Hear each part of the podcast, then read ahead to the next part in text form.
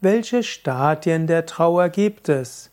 Worauf kannst du dich gefasst machen, wenn du einen geliebten Menschen verlierst oder wenn du irgendetwas in deinem Leben loslassen kannst?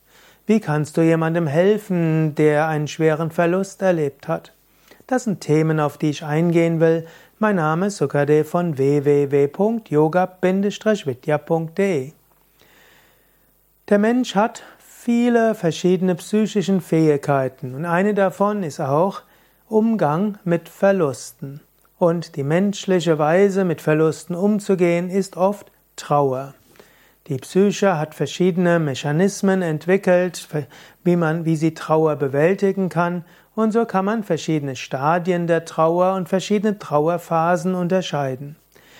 Nicht bei jedem Menschen ist es gleich und nicht für in jeder Situation ist es für den gleichen Menschen gleich, aber es hilft, so einige Stadien der Trauer zu kennen und eben auch in sich zu sehen. Grundsätzlich wird Trauer, kann das, der Begriff Trauer kann enger gefasst werden oder weiter gefasst werden. Im engeren Sinne ist Trauer das, was geschieht, wenn man einen geliebten Menschen verloren hat. Wenn zum Beispiel der Vater stirbt, Mutter stirbt, Partner stirbt oder gar ein Kind stirbt oder Geschwisterteil stirbt. Also im engeren Sinne ist Trauer der Verlust eines Menschen. In einem weiteren Sinne kommt Trauer auch auf, wenn ein dir liebgewordenes Tier gestorben ist oder wenn ein Mensch dich verlassen hat oder auch wenn du die Wohnung gewechselt hast. Heimweh zum Beispiel ist eine Form der Trauer oder sogar wenn du einen Beruf wechselst und dann trauerst du um den alten Beruf. In das, was ich jetzt sage über Stadien der Trauer, trifft in besonderem Maße beim Verlust eines Menschen durch den Tod zu, aber es würde auch anwendbar sein auf andere Verluste. Die verschiedenen Stadien der Trauer. Zunächst einmal, es gibt verschiedene Trauermodellen, verschiedene Trauerphasen, verschiedene Trauerstadien. Hm? Ich orientiere mich so ein bisschen an Verena Kast, die das sehr gut beschreibt. Und da will ich jetzt kurz drüber sprechen. Erstens die Phase des Leugnens, des Nicht-Wahrhaben-Wollens. Zweitens die Phase der chaotischen Emotionen. Drittens die Phase der, äh, der Idealisierung.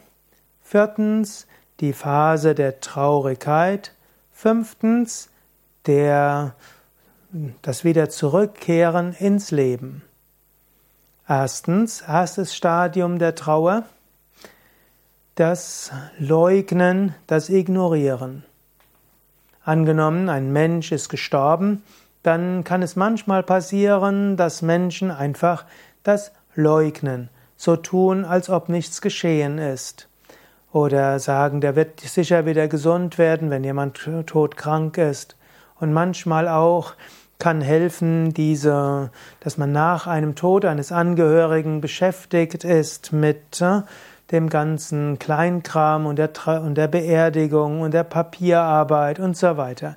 Irgendwo man nimmt es nicht wahr dass er es nicht wahrhaben wollen, erstes Stadium der Trauer, welches auch heißt, man tut so, als ob es einem nichts ausmacht.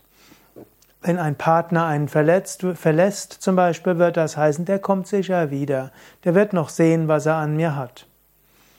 Zweites Stadium der Trauer ist die Phase, das Stadium der chaotischen Emotionen. In dieser Phase gibt es abgrundtiefe Trauer und letztlich auch Freude, dass es wieder weitergeht mit was anderem, neue Chancen sind. Abgrundtiefe Verzweiflung und Denken, es wird nie mehr schön werden. Bis zur Euphorisierung, auch bis zur Wut, dass man, dass der andere einen so verlassen hat, was da einem alles angetan hat. Also Stadium der chaotischen Emotionen. Drittens die Idealisierung als drittes Stad, dritte der Stadien der Trauer. Dann kommt die Idealisierung. Der, den man verloren hat, war so gut. Er war der beste Partner, den man hatte. Oder die beste Mutter. Oder ohne wie wird man davon ausgehen, auskommen können.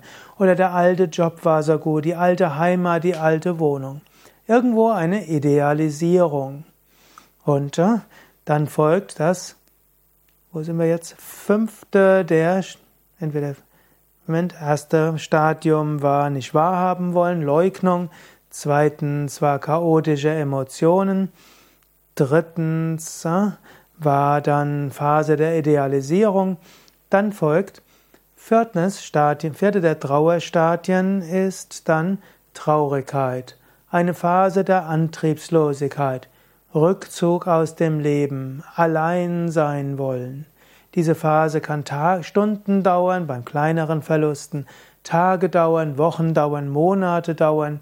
In früheren Zeiten gab es das Trauerjahr, wenn man einen engen Angehörigen verloren hat.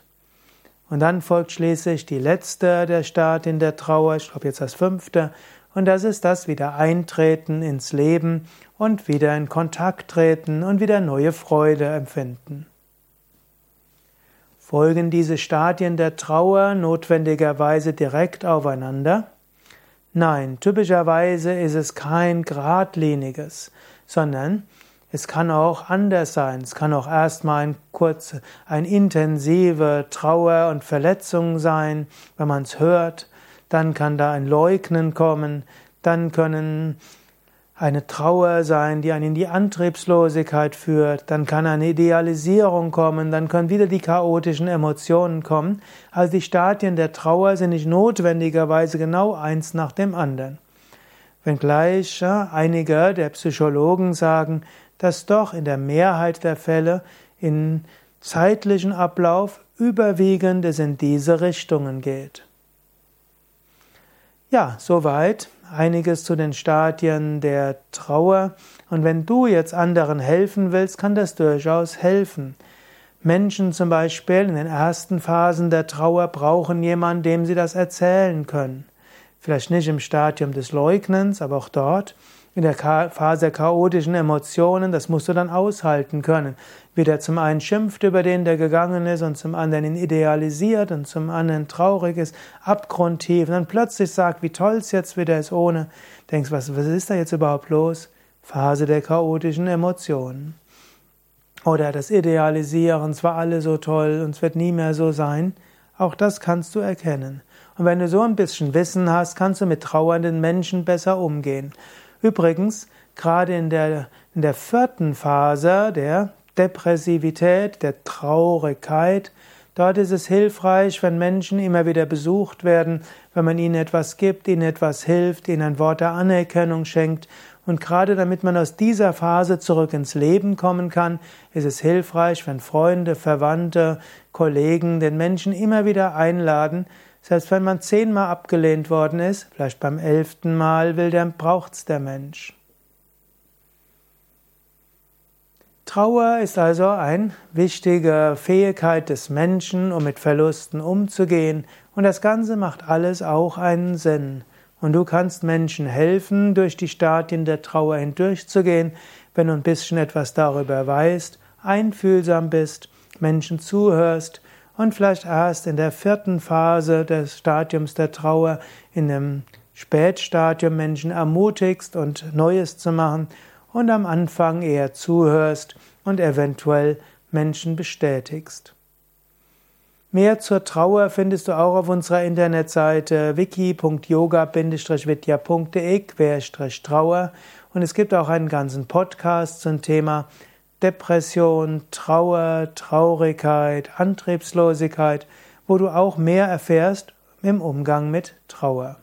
Mein Name Sukadev. Wenn es dir gefallen hat oder dir etwas gegeben hat, klick doch jetzt auf Gefällt mir, Daumen hoch oder 5 Sterne Bewertung und teile die Sendung mit anderen. Danke.